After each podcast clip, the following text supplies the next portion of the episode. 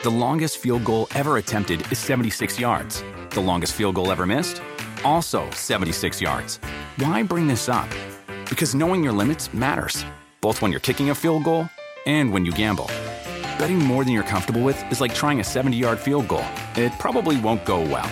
So set a limit when you gamble and stick to it. Want more helpful tips like this? Go to keepitfunohio.com for games, quizzes, and lots of ways to keep your gambling from getting out of hand.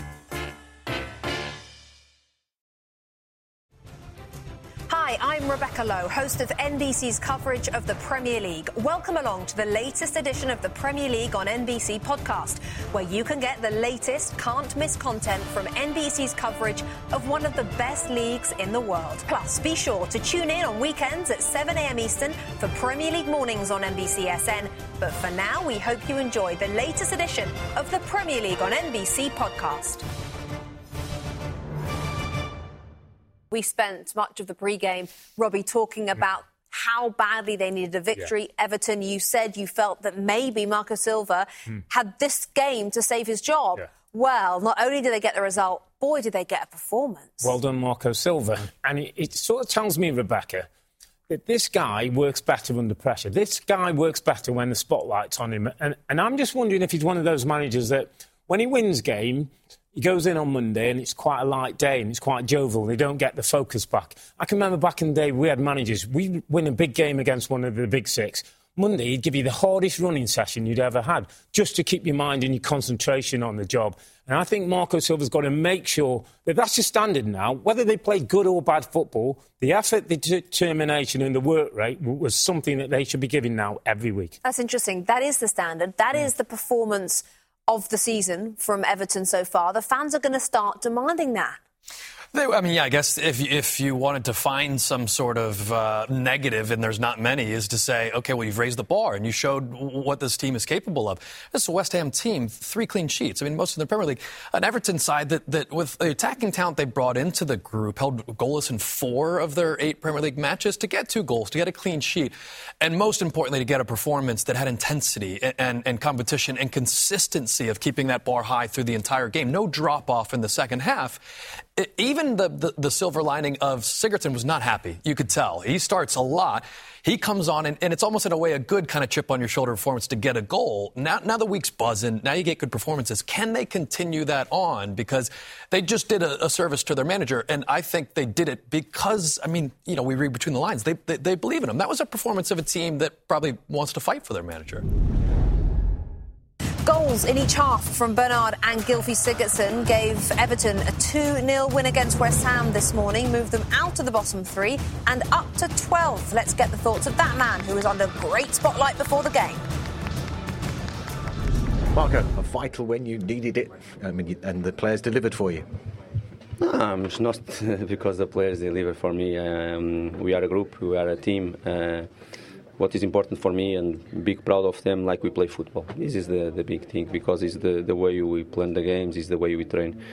We work since the first day I, joined the club and when I can see them um, express themselves um, on the pitch like I saw this, this afternoon is the, the main thing for me. Of course, after when you play the level we played today, um, the results will be really close and the wins will be there uh, for us. Um, this is the main thing. The quality we we showed since the first minute, the, the intensity, the pace, of course, but that quality, the hour three plus three front attack players plus uh, Alex Iwobi always in mobility like I like.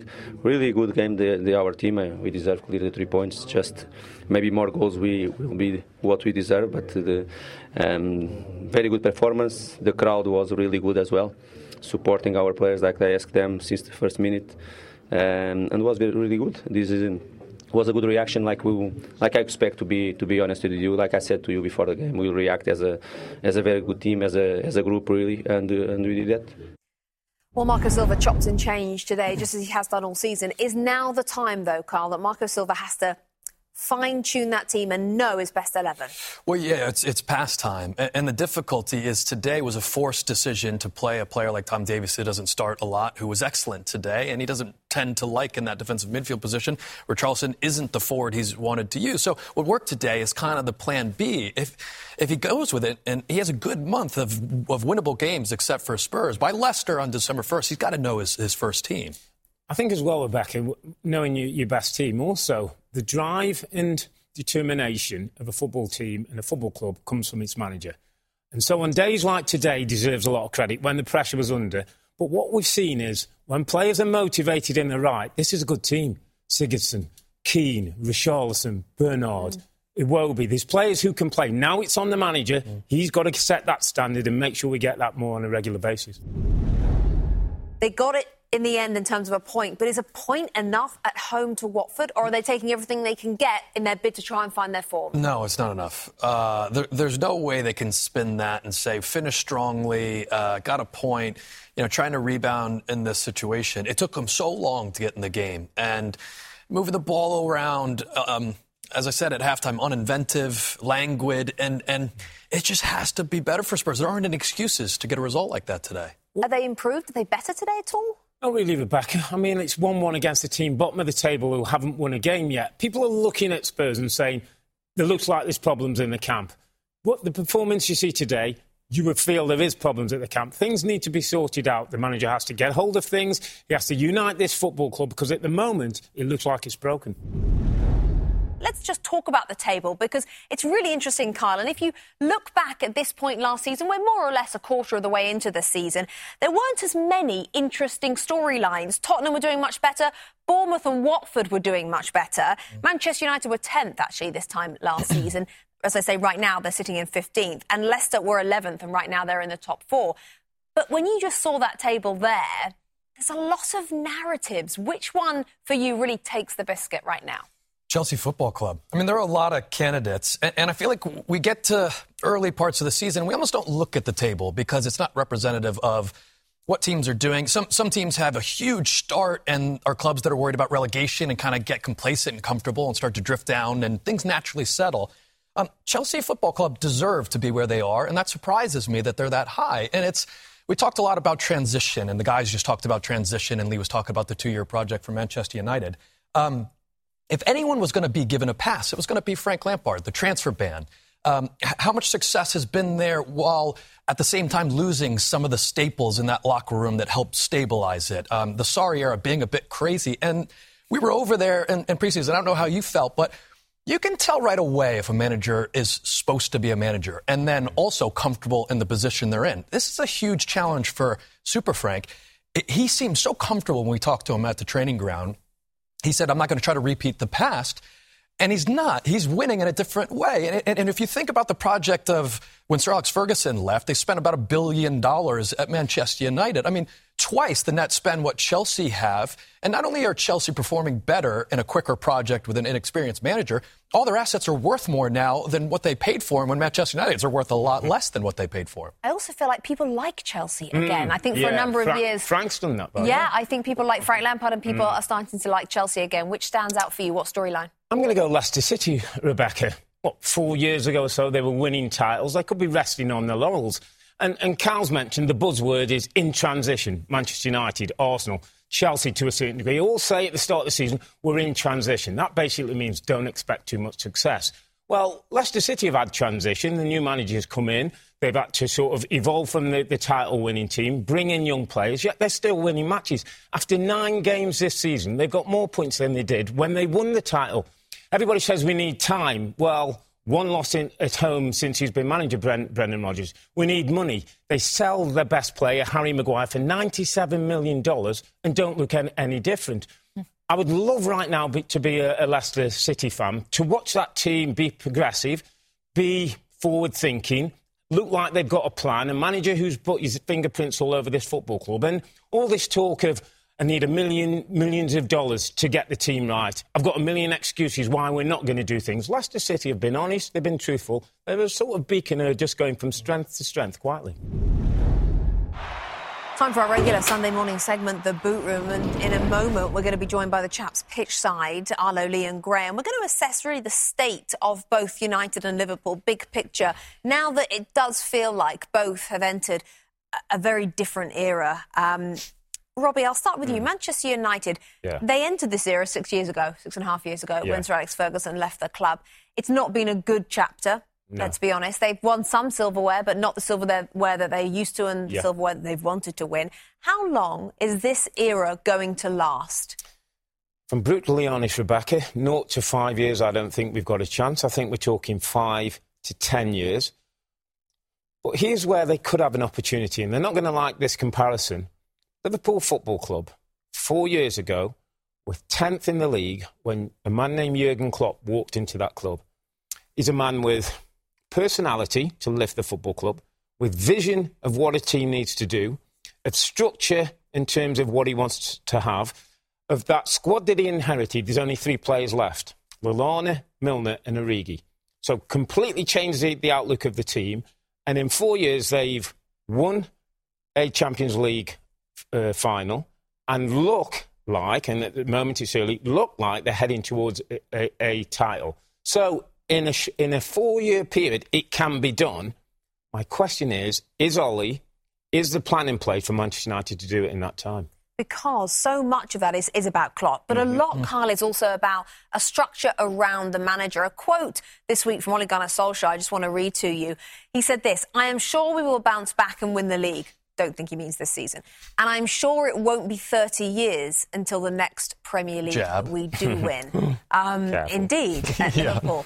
Um, is the structure, as you alluded to, correct around Ole Gunnar Solskjaer to give him the chance that that four-year period that Liverpool have just had could actually happen at United? Absolutely not. And, and that's why, um, you know, Ole Gunnar Solskjaer, should we fire him, should we not, is irrelevant. And, and arguments for Can I just ask you a question on that, just quickly? So if Klopp went in with that structure, you don't think he could do the same? Um, I, I don't think he would do as well as he's doing at Liverpool because you forget the Fenway Sports Group above him. You, you forget that Liverpool, listen, the, the rebuild on, uh, for Sir Alex Ferguson was wasting time and money. Uh, Louis Van Gaal wasn't the right guy. Jose Mourinho was the right guy for the wrong reasons. And now they spent a billion pounds and are worse than they were at the beginning of this rebuild. Fenway Sports Group came in. They lost Suarez. They lost Steven Gerrard. They lost Raheem Sterling. They had to restructure things at the top and then plug Jurgen Klopp into that. Jurgen Klopp didn't create that. It's just Jurgen Klopp came into an environment where he could thrive and take time and trust youth and not spend a ton of money. And then they gave him a monster check for Van Dijk. And, and, and that, that was the catalyst of a, of a rebuild. There is no rebuild going on at Manchester United. It, it's build a little bit, break it down. Build a little bit, break it down until they fix it up top. I, I don't, I don't think it matters who's in charge right now. Ole Gunnar Solskjaer clearly, Graeme, does believe in the project and also believes that he has time. How realistic is he? Um, I think I'm realistic on both counts. I completely agree with what Kyle was saying. I can't believe they've got armchairs, by the way, over there. What, what's going on? Um, but in terms of the structure, football's moved on. Football is now about having systems in place and having structures in place that help make big decisions. And what Manchester City and Liverpool have done brilliant, it, brilliantly with is they've evolved as clubs. They've got people in place to, to, to make big decisions about final pieces of jigsaws. So you go and spend 70, 80 million pounds on a centre back or a goalkeeper because you know that person absolutely fits the philosophy and the identity of the team. It's aligned with the manager, with the finances, with the owners of the club. Manchester United don't seem to have any of that. They've spent so much money trying to plug gaps mm. and, and, and, and failed in doing that. And, and in football, you're always under the pressure of having to win on a weekly basis whilst you're restructuring a business. And they're failing on both counts at the moment. I'm going to ask you both this question. If you were to combine for both potential starting 11s today, how many Manchester United players would be in that 11 for you, Lee? We'll start with you. I think uh, none. Seriously, none. Well, you, you uh, build an argument about, you know, you could say Maguire. I think the partnership of, of Matip and Van Dijk is better. Um, goalkeeper De Gea been making mistakes. I, I don't I don't see where any. I think that's probably the first time I I've ever said that or ever even thought about answering that question and saying no. Hmm. And I think that's where they come. I mean, Manchester United uh, uh, with the, with the bookies today are four to one at home hmm. to win against Liverpool. Never been known. Hmm. It's never been known. They've never been this far away from the club they're trying to play against and, and match up. I mean, the last time that Liverpool won the title in, in 1990 you know, Manchester United were were streets streets ahead of uh, streets behind them as far as titles. Now all of a sudden, Manchester United mm. have now got to a position where Liverpool are chasing them. They've got to win the title though. Liverpool. All all said and done, mm. we're talking about Liverpool. We're talking about Manchester United. Liverpool have to win something. United are. I, I agree with Robbie when you say five years. I can't see this turning round in, in, in the space of three years. I really be, can't. Let's be positive for one moment about Manchester United in the sense that Daniel James, excellent young player, good prospect. Wan-Bissaka, good prospect. They've got they've got some individuals that are good. They can't be held accountable. They need to be protected and allowed to develop in an environment where they can grow, not be under pressure every time and mm. start playing with fear. And that's what I sense at the moment with this group of players. There's moments in game, big moments in games, where they feel fearful. Before the Premier League era, Liverpool led 18 7 in titles. When Sir Alex Ferguson left here, United led 2018.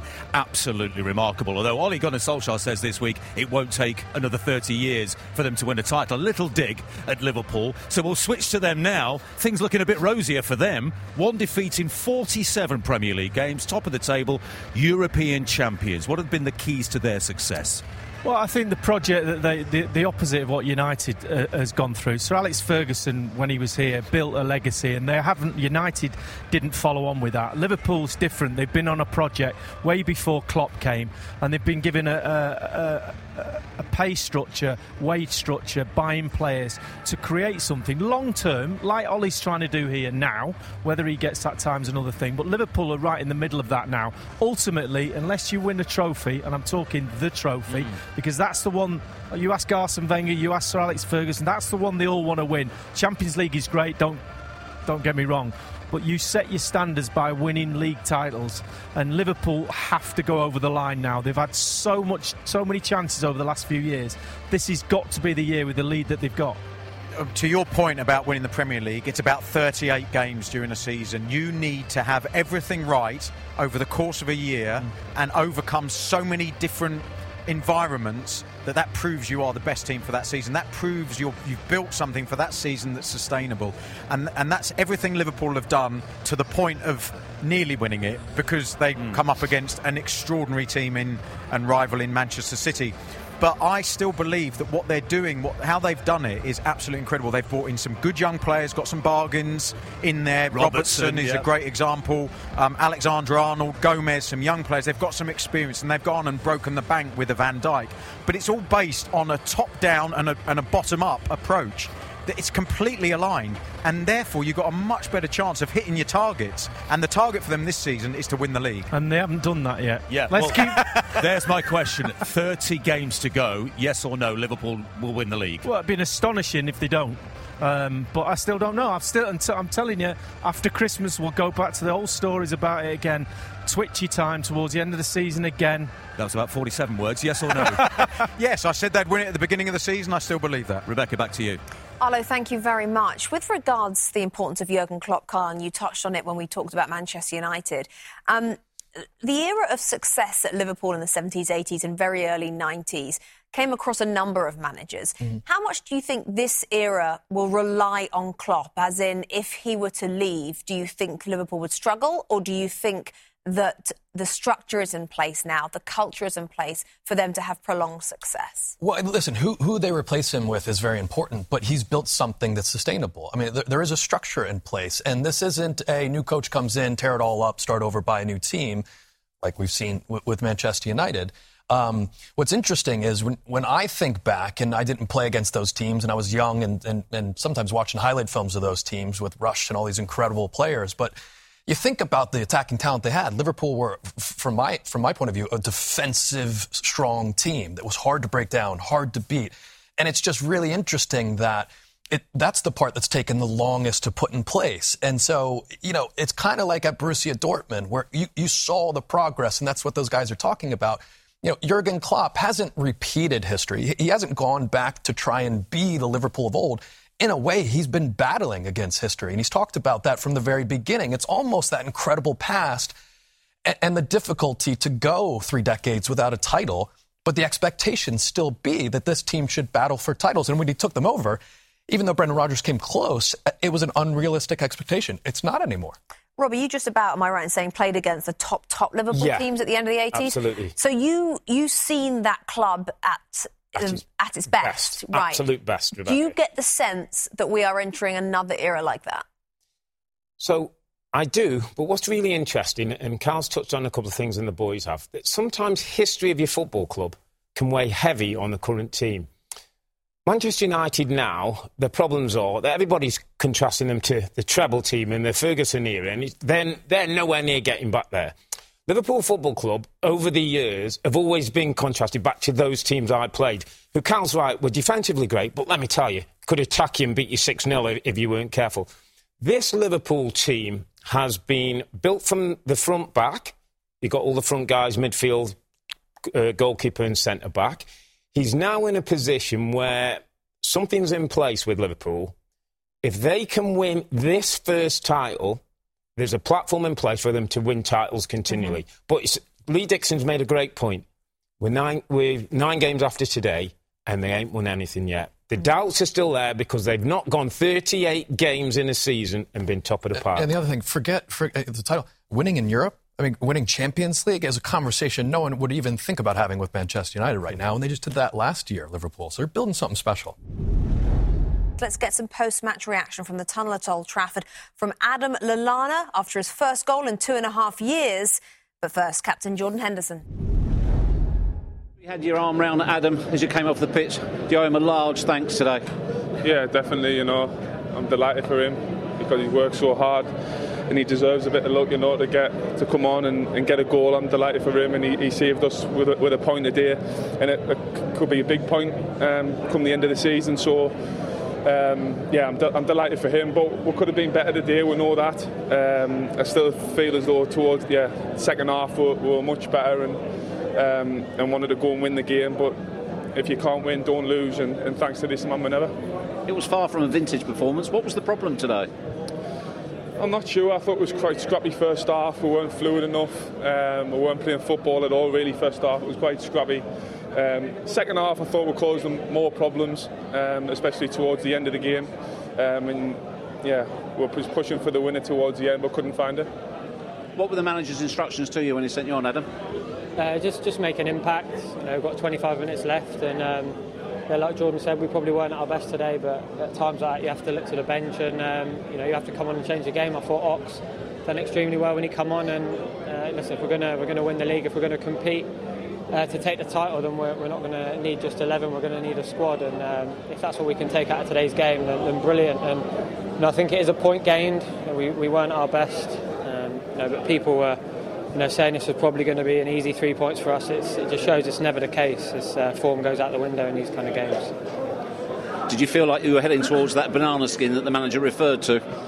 Um, not really. I think, you know, well, especially when I came on, it felt that after 10 minutes we kind of controlled the game, and um, you know, towards the end, I thought we were the only team that were going to go and get three points. What was the feeling amongst the Liverpool players on their goal and the foul and the build up to it, or the foul that the Liverpool players were claiming? I think you know what the feeling was because you've seen all of the, our reactions when they went in. You probably know better than me because you've looked back at it. I just felt as though the referee gave a lot of them free kicks to them, similar type of free kicks in the first half, and, and that one for me was was very similar to the one he gave Marcus early on, and he didn't give it for us. And then, but we've got to defend it, the, the goal better, um, and it's no excuse for us. Um, and yeah, performance level wasn't up to our normal standards, so. Um, we've got to accept, move on, learn from the game, um, take the, the positives, learn learn from the negatives, and keep going, keep pushing. Psychologically, though, Adam, how big is the difference between losing here today and coming away with something? Yeah, it's huge. Um, you know, we've come to Old Trafford and we've got a point. Probably, probably take that at the beginning of the season, and you know we're still unbeaten this season. So huge positives considering we didn't play our best. Uh, but like Jordan said, we you know we, we learn, we move on, and uh, you know, we've got Genk midweek now, and, and then Spurs at Anfield at the weekend. Well done. Interesting from both players there, especially Jordan Henderson, made a point of saying, again, not at our best, but we Yeah. came away with something. That's probably four matches now that Liverpool haven't been at their best. They've come away with points, victories, and then the point today in all of them. It can't go on too long, though, can it? No, but Lee and, Graeme talked before the game, both won titles, and said if you don't play well, don't lose. Liverpool haven't lost today. I'm sure when Manchester United side of things come out, they can talk positively about the game because For 85 minutes, they were winning, could have gone on and, and, and certainly upset Liverpool and have stopped that unbeaten run. But in the quest of what both these clubs were after, it's a huge point for Liverpool. Could have lost. Last season, they lost the Premier League title by one point that could be the difference for them of what they achieve today. It's amazing. Mm. Five minutes from time, they get mm. that goal because the conversation we would have been having, the two players would have been mm. answering such different questions. Entire perceptions would have changed had they not got that goal from Lallana. For sure. And um, especially in a second half where Manchester United were clearly trying to see out a result. I think they only had 23% of the ball in the second half. And there was always a threat that Manchester United could catch them on the counter again, like they did in the first. Uh, substitutions helped. And I talked about the other guys not being trusted all that much. Shaqiri, Shaqiri's hurt. Lallana comes on, gets the goal. Uh, Oxlade Chamberlain was bright and brought some some pace and some ingenuity to the to the midfield. Just it's a tough day because Mo Salah obviously makes them better, and and you have to measure them up against Manchester City. Manchester City have had some disappointing results this year, but but you know, four shots on goals, not really generating anything is a is a concern because you know they're going to have to lose games because teams are a lot better than them today. And today, I, I, do give a lot of the credit to Manchester United. This wasn't a terrible Liverpool performance. Manchester United came up with a massive performance when their managers under the watch. When when Jurgen Klopp walked on the pitch at the end, Rebecca, over recent weeks we've seen him fist pumping and, and getting the crowd, the crowd going.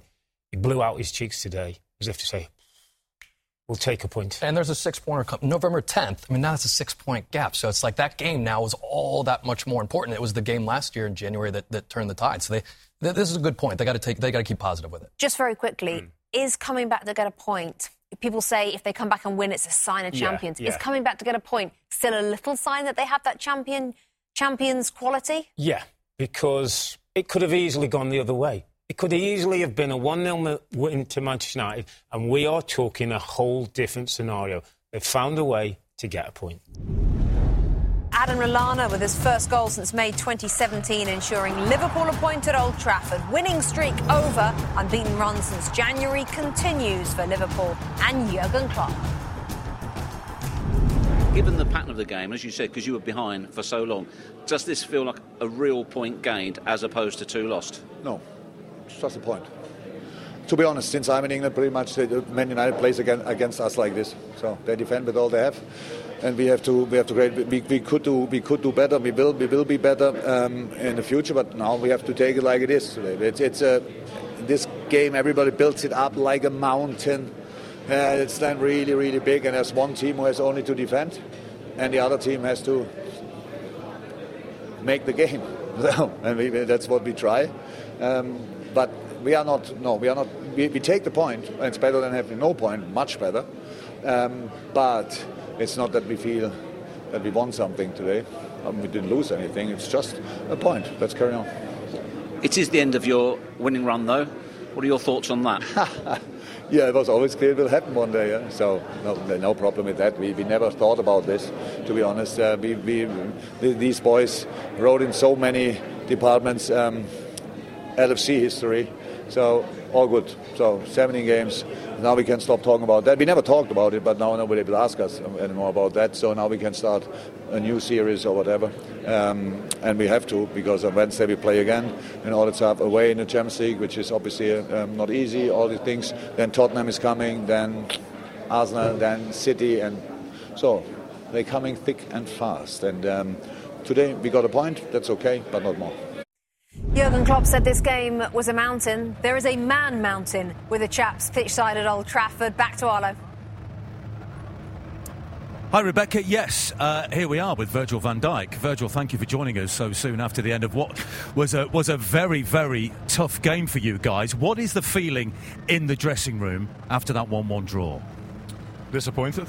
Um, yeah, obviously, I think the first half they brought a lot of fight to the pitch. They, they put a lot of pressure on us at times. Uh, they had their proper game plan, um, and we didn't react too well on it. We didn't play our best game in the first half.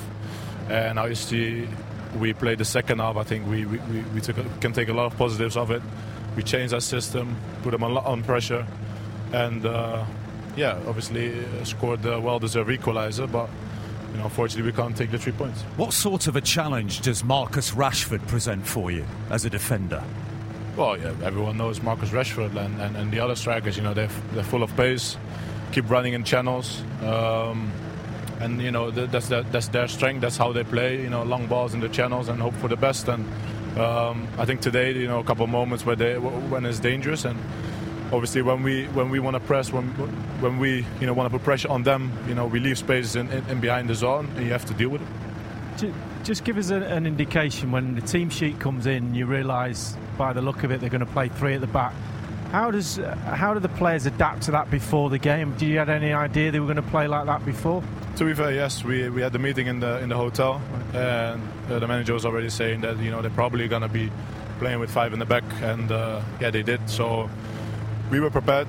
Um, obviously, we didn't we didn't play our good good first half, and uh, we should have done better. And, and just from a point of view of knowing that they play counter-attacking as well, how important, if you could just explain to people, how important is that defensive line for you? How high you come up and, and, and how early you drop off? Because you are a master at that, just anticipating that, yeah, that, distance. Yeah, I think they, especially what they did was to get James and, and Rashford as wide as possible, and, and, obviously that's not easy for two centre backs to to do, you know, to organise that. And uh, yeah, at times you have to be brave, you have to take risk as well, and, and be alert. Uh, I think the first half we got moments that we did that well, but we could have done better. Adam Lallana has been with this club for a long time, and you'll know as well as anybody that injury wise, he's suffered a lot recently. He's had to make do with coming off the bench and making substitute appearances. How big a moment is it for him in his career at Liverpool to produce a moment like that? Massive. Uh, Adam is a fantastic player. We see it obviously in training every every time you know he's, he's on the pitch, and I'm just very pleased for him that he you know he scored the goal and. Uh, yeah, hopefully he can stay fit, keep keep being important for the team because you know we need everyone. Ollie, you just said to me off camera, almost. Does that really represent your feelings? Yeah, it's uh, disappointing that you concede towards the end. It's a an easy goal to concede. You know, yeah, we were defending a lot second half, but uh, to concede across along the six-yard line is disappointing. Uh, especially at the time it happened. I thought we'd uh, just started creating a couple of counter-attacks opportunities to get the second goal, but we couldn't uh, get it, unfortunately. How well do you think it worked, the three at the back and the split strikers? Well, we scored a goal from it, so of course we uh, we have pace. Uh, Dan and Marcus, they're exceptionally quick, and if we defend well and give them the ball in the right moments, they will cr- cause problems for anyone. And I thought uh, those two were really good with Andreas. I thought his movement and ag- aggression up there helped them a lot. So, very pleased with uh, how they performed the, the tasks. Liverpool obviously unhappy with the goal. Do you think you were fortunate that VAR didn't rule it out? No, no I think it's a, maybe a slight touch, but it's not like you have to. Um, it's not a clear and obvious error. No, no chance. Uh, so for me, it's a, it's still a man's game uh, with the tackles allowed, and the second one obviously is a handball. So that's that, that was a clear one from Mane. So we're today we're at the, at the right end of the VAR decisions. As a former striker yourself, what would you say about Marcus Rashford's movement to finish the goal? Not just the, the movement on the goal, but his movement all all uh, night. Really, I think is maybe one of his best games for us. I think he's showing strength. Uh, you can see it down the, down the side once he shows his pace against Van Dijk, and there's a body-to-body challenge. There. He, he, was strong today, I thought. But on the goal, yeah, it's uh, the ones we uh, want from him. Tap-ins. We had a little video session yesterday, and uh, exactly um, that happened. More than just a point. What do you get out of today? Bear in mind the build up to this game and recent results.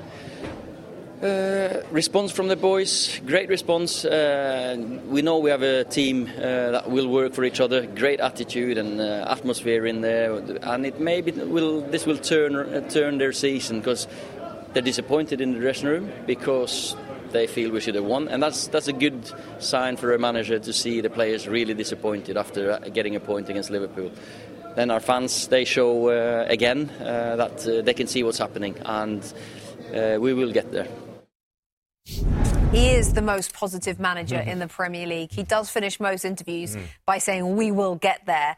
Um, he can take a lot from yeah. that game. He talked about the mm. response because, of course, two weeks ago, United lost to Newcastle United. Yeah. What do you think is the biggest positive he should be taking from that 90 minutes? That he set out a, a, set of instructions, Rebecca, three at the back, changed the system, split strikers. We talked about James and Rashford, and in the main, it worked. And let's not forget, Tuanzebe got injured in the warm up and they had to throw Rojo in. So it wasn't perfect for them. They probably had a couple of days of work and he got a reaction from his team. And that will give a little bit of belief and a little bit of confidence in him because the one thing that will happen if people keep having a go at Ole Gunnar Solskjaer, eventually the players start thinking, is he really that good? Uh, is, is he sure?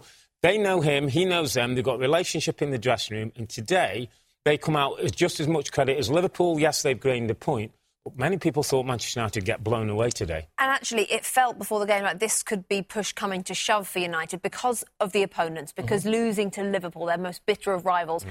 was almost yeah. unheard of at home as well. So, how important of a result is that in the context of Solskjaer's reign at United? Was so important um, in in the the narrative that could grow after this that he's not competent enough for this job. It's too big for him. All the articles and all the headlines and all the things that he'll want to ignore, the players want to ignore, but but as Robbie was saying, infiltrate the locker room at some point and and deteriorate confidence. Also, he had a former manager um, one of our colleagues in the, stu- in the studio looking down upon this performance, who had the last word when the studio went up to Jose Mourinho and Roy Keane, and those that would be very critical of, especially against Liverpool, Manchester United not showing up in the, in the, on the competitive side. They were there all game long on that. They could have had excuses with Pogba hurt, uh, Martial not fit enough, Dea coming back from injury, Tuanzebe going out at last minute. Th- th- there was no excuses they were ready to fall back on. Yes, it's a point. Yes, they played to, to keep um, three points and didn't see it out. But everything about that performance, based on the situation, is a testament to Ole Gunnar Solskjaer getting a performance out of his team. We'll see if he can build on that. Marcus, your face seems to say it all. It looks like it feels like a loss. Yeah, hundred um, percent. You know, for me, we deserve we deserve the three points. Um, I don't think they did enough to get a draw out of the game or a win. Um, so, of course, it's disappointing, but you know, this is football. We can this, these type of things can happen, and you know, it was obviously a big opportunity missed, um, a big game, big big occasion for players, for the fans, um, and we just fell short. But I think now midweek we can hopefully get a win, and that can maybe start something, start a little uh, run on for us. And so yeah, that's what we're that's what we're looking to now. No win in six in all competitions now for Manchester United, as Marcus Rashford was alluding to there. Back pitch hmm. side, the chaps are waiting. I think Ole Gunnar Solskjaer at some point, Arlo. Yeah, we'll keep our eyes peeled down to the tunnel area. I've just heard in my ears he's coming now, so we'll just have a little chat about Marcus Rashford until Ollie arrives. And we talked about it during the game that he looked frustrated. He looks very frustrated there, doesn't he? Even though that's, on the face of it, a decent result. Yeah, but I mean, I, I, think going to Lee's point during the game, the, he, the amount of runs he makes in behind, in behind, if you don't get them, and if that's happening game after game after game, you do get frustrated because you're not you're not on the same page and wavelength as your as your teammates. So mm. it is frustrating. And Here he is. they were desperate to win that game. Shut up, Graeme. to me. Yeah, yeah. be quiet. Graeme, that was a terrific fill as we waited for Ollie to come in. We much appreciate it. because you're right. I know my place. Oh, well. Ollie live to America yep. and all the uh, the Man United fans across the United States. Yeah. Um, when did you decide? We'll get into the results in, yeah. in, a few moments' time. When did you decide to change the system for, for the threat that Liverpool offer you? Uh, when the international break was over and you knew who was fit. you never know after international breaks. And uh, but we do have loads of good centre backs, uh, and it suited us. I think uh, we wanted more width, with, uh, which I think we got with uh, Ashley and Aaron wide and high. We wanted two up front, threatening in behind. We need need more uh, runs in behind, and we got that today.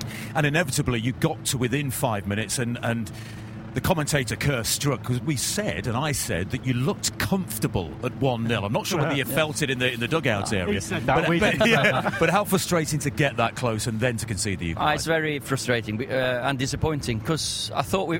I thought we looked okay. I thought we uh, kept them away. They didn't really create big chances. Yes, some moments, but not really big ones and we had a couple of counter attacks which uh, we could have done better with. And you feel, okay, just hang on now and keep keep the ball a bit more. Mm-hmm. That's the disappointment in the first, in the last 15, 20 minutes. We didn't keep them running in between. I, I, I, did the Newcastle game a couple of okay, weeks yeah, ago, and yeah. Uh, so the comparison between the team that day, yes, you had a lot of injuries, and you've yeah. still got injuries, but the comparison between the seemingly the, the, not the the hunger and desire and the willingness to go that extra bit was totally different today, wasn't it? Yeah, we got a response. Of course, that Newcastle game was very disappointing. Low point this season by a mile. Uh, you know, you dominate the game, but you don't have that spark and creativity. They didn't have too many chances, but it's one of them games we didn't have that extra. Today, the fans helped us. The fan, the, the players gave everything they've got, and that's what these fans appreciate. Yeah. Just from the point of view with your system change, obviously Yep. there's a risk reward, isn't Yep. there, with any system change? Did you feel that where were the risks for you in terms of where were you taking chances with changing the system? Was it a little bit in midfield with Yeah. with two in midfield? Yeah, because you could uh, give Firmino, Fabinho, Henderson, Wijnaldum them four in there, uh, too much time on the ball. But that's that's okay at times if they don't threaten you in behind. And uh, but we were brave enough to go and press with the two wing backs and have three v three at the back at times. I think Harry, Victor, and Marcus did really well. Tell me because I'm a massive fan. How good is Marcus Rashford? I see. I ask Ah, it- yeah. if I want to know goalkeepers. I ask Dave Seaman. I ask about forwards. I ask Yeah. Ian Wright, and Yeah. he says his his his off the shoulder runs are world class. Yeah, and that's that was part of the reason why we, we play him wide as a striker because Marcus sometimes has been eaten up as a lone striker. I felt sorry for him at times. He's made runs. We've not really uh, give him the ball. Tonight, I thought we had two wide strikers who wanted to run, Yeah. and it's not nice to have Dan James and Rashford running No. down the sides. You can see the goal, great example. There's a couple of other runs uh, with uh, Van Dijk. There's a, there's a nice Yeah, yeah. chase down the down the Yeah. side. So Marcus's best game for us, I think. Well, it's been a, a difficult start to the season. How are you doing? How are you doing within yourself? Because Yes. no, I, I'm good. Because uh, in football, it's margins that go for you and against you, and sometimes luck. We've we started the season fantastically against Chelsea. Next game against Wolverhampton, I thought we were absolutely brilliant. Then Neves scores an absolute worldie, and we miss a penalty. Yeah. Suddenly the doubts start creeping in. Next one, Marcus missed the penalty. So that's football. Uh, I can see the I see these boys every day, and I just want to see them um, succeed because they're a great lad uh, or bunch of lads. They're um, working. Desire is there. Now we're getting players back from injury. That's also been frustrating, but we'll get them. Back. Congratulations on the tactics and on the result and on the performance today, Ollie, and we appreciate you joining us. Thank you. I don't, I don't accept uh, congratulations with one point at, at home. But, uh, I guess this is Man United, Thanks. isn't it? Performance was good anyway. Yeah, Thanks. excellent. Ollie, thanks for joining us. Rebecca, we'll send it back to you.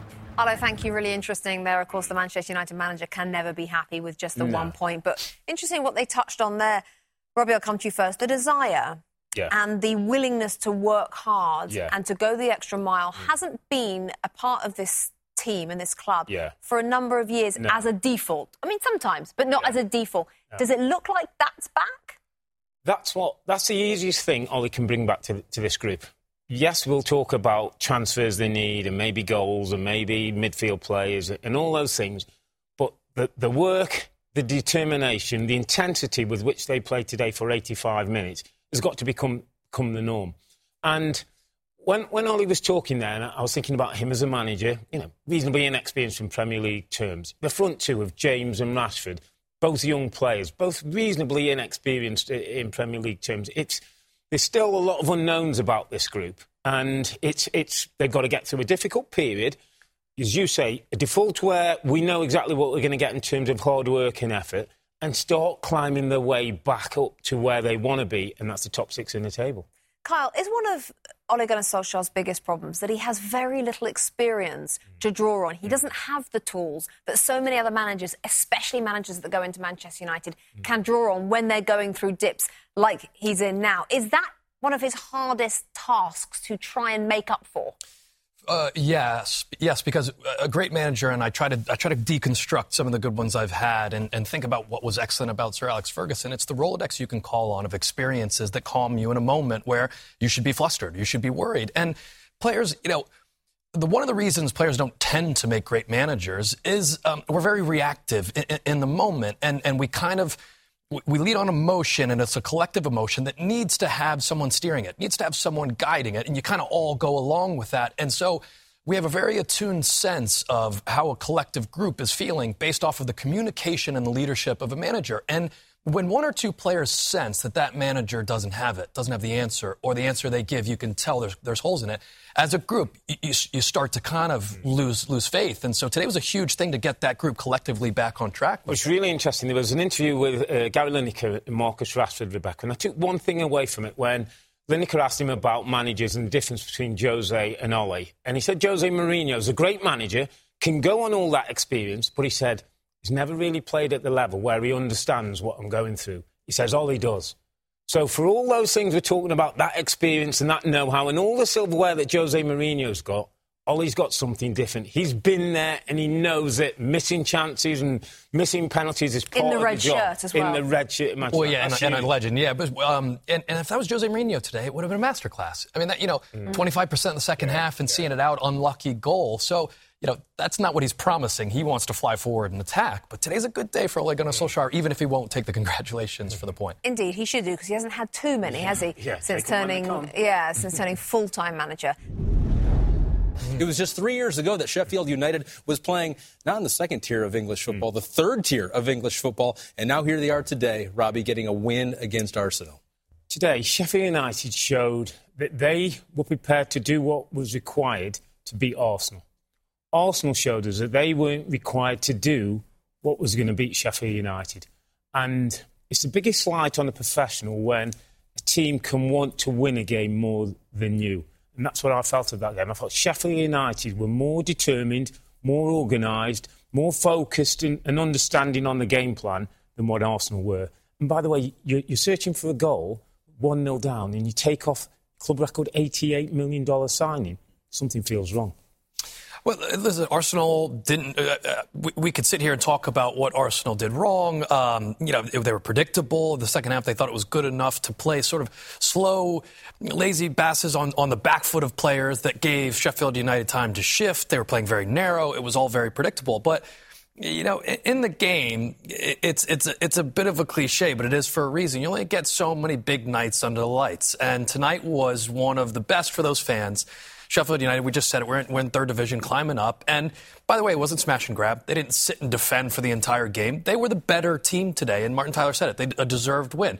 The, the first half, they did exactly what they needed to do to earn the right to sit back and ask Arsenal what you got. Arsenal didn't have anything Well, today. but Arsenal have got a chance. We talked, almost said before the game, about going third in the league. About David Luiz is talking about what winning titles, Championship. winning titles. I mean, ridiculous. And Sheffield United three points off of Arsenal now with that win, top half of the table at this point in the season. It's a, you know, as positive as that is for Sheffield United, you, you, you take the opposite view to say it's got to say something of Arsenal, where again the table opens up. But I feel like this has been happening a few seasons. It opens up, and it was their chance They keep promising so much Arsenal, and then they keep letting you down. And eventually, they're not kidding. They're not kidding us, and they're not kidding themselves. Sooner or later, they've got to decide who they are and where they are. Are they top four? Are they top six? Or are they just going to keep going like this on an inconsistent run? As coach, were you particularly disappointed in the way they scored? Their goal scorer had nobody marking him. He was right in the middle of goal. Yes, he's with the, with our goalkeeper, and uh, also uh, we have uh, three players free for use also that space to, to attack the ball, and uh, really, for example, we can speak about two two action. Uh, very relevant uh, on the match, and they, they, they give us uh, the key moment. It was one is uh, that goal, okay, and the second is another another corner for us is very clear the penalty with uh, with uh, with uh, with Sokratis. Sokratis. It's very clear. Yes. There was another incident in the first half also when uh, Bukayo Saka was booked in the penalty area. What did you think perhaps should have been the decision there? For me, the amazing action individual where he drive, he he get the boss dribbling, and then I don't know it's penalty or no. Okay, no penalty, perfect. I think yellow card, yellow card is very hard for, for that action, but I I accepted that. But really, really, when we are working with VAR, the penalty against uh, Sokratis, this is for review. In my point of view, this is the action to, to review because it's clear. It's clear. He he uh, uh, he earned the, the the time for to to headache and and and, and it's penalty clear. Okay, but we, we need to accept and also continue. Robbie Earle, Kyle Martino. So, what buttons do Unai Emery have to push that he has not been pushing so far, you think?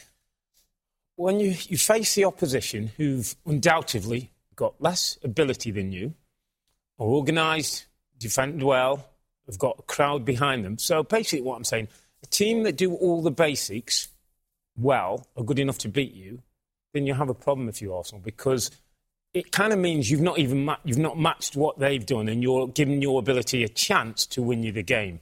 And so, for him to talk about the Lise saying, and it's something that still makes me angry as, I, as I'm watching it, that you allow a, an opposition player stand next to my goalkeeper, interfere with his run, and then being there to kick a ball in the, in the back of the net and not have sorted out why somebody isn't picking him up, still tells me they've got a problem especially when you consider we were highlighting the, the youth and um, the exciting new movement of teenage players. I mean, it was veterans. It was those were veteran players that that all three of them didn't switch on and didn't see what you're taught as a, as a kid. Mm. That it doesn't matter what position you're in when you see your goalkeeper being interfered with. The first thing you do, and in Earle's day, it was to go stomp on their foot and get them out of there. And now it's just give them a little nudge. Um, it, it's just when basic things aren't going well. It, it's tough for Unai Emery because there's no he doesn't have to coach that. You, you don't you don't have to work well, on set pieces. Yeah, and, and, yeah, and I guess that's the point is do you have to go back to some of that stuff? And it's it's a shame because you look at Arsenal's schedule right now. I mean, they have so many winnable games coming up. This should have been three points. Crystal Palace, who's another team that's high up the table, not, not only because they're performing well, but because the other big clubs are are are, are not taking the opportunity to, to try and raise their level with the two clubs that seem to be light years ahead of, of these clubs. Well, what's interesting, and, and you listen to Chris Wilder, he was really harsh with his players after they got beat 1 0 by Liverpool, and, and they played quite well that day because he expects better standards. You almost get the sense that if Chris Wilder had that group of Arsenal players, that goal wouldn't have been scored because he would have gone through the detail. He would have made sure that had been sorted out. Now, now that can't be right. Until that Sheffield United have just been promoted this season with average players, some who the first time in, in the Premier League doing their job right, and top class international footballers aren't, then you've got a problem. That does it for this edition of the Premier League on NBC Podcast. Be sure to check out other episodes where you'll get a collection of our most spirited in studio debates as well as exclusive on site access. Plus, don't miss out on Premier League mornings on weekends at 7am Eastern on NBCSN. I'm Rebecca Lowe. Bye for now. The longest field goal ever attempted is 76 yards. The longest field goal ever missed? Also 76 yards. Why bring this up? Because knowing your limits matters, both when you're kicking a field goal and when you gamble. Betting more than you're comfortable with is like trying a 70 yard field goal. It probably won't go well. So set a limit when you gamble and stick to it. Want more helpful tips like this? Go to keepitfunohio.com for games, quizzes, and lots of ways to keep your gambling from getting out of hand.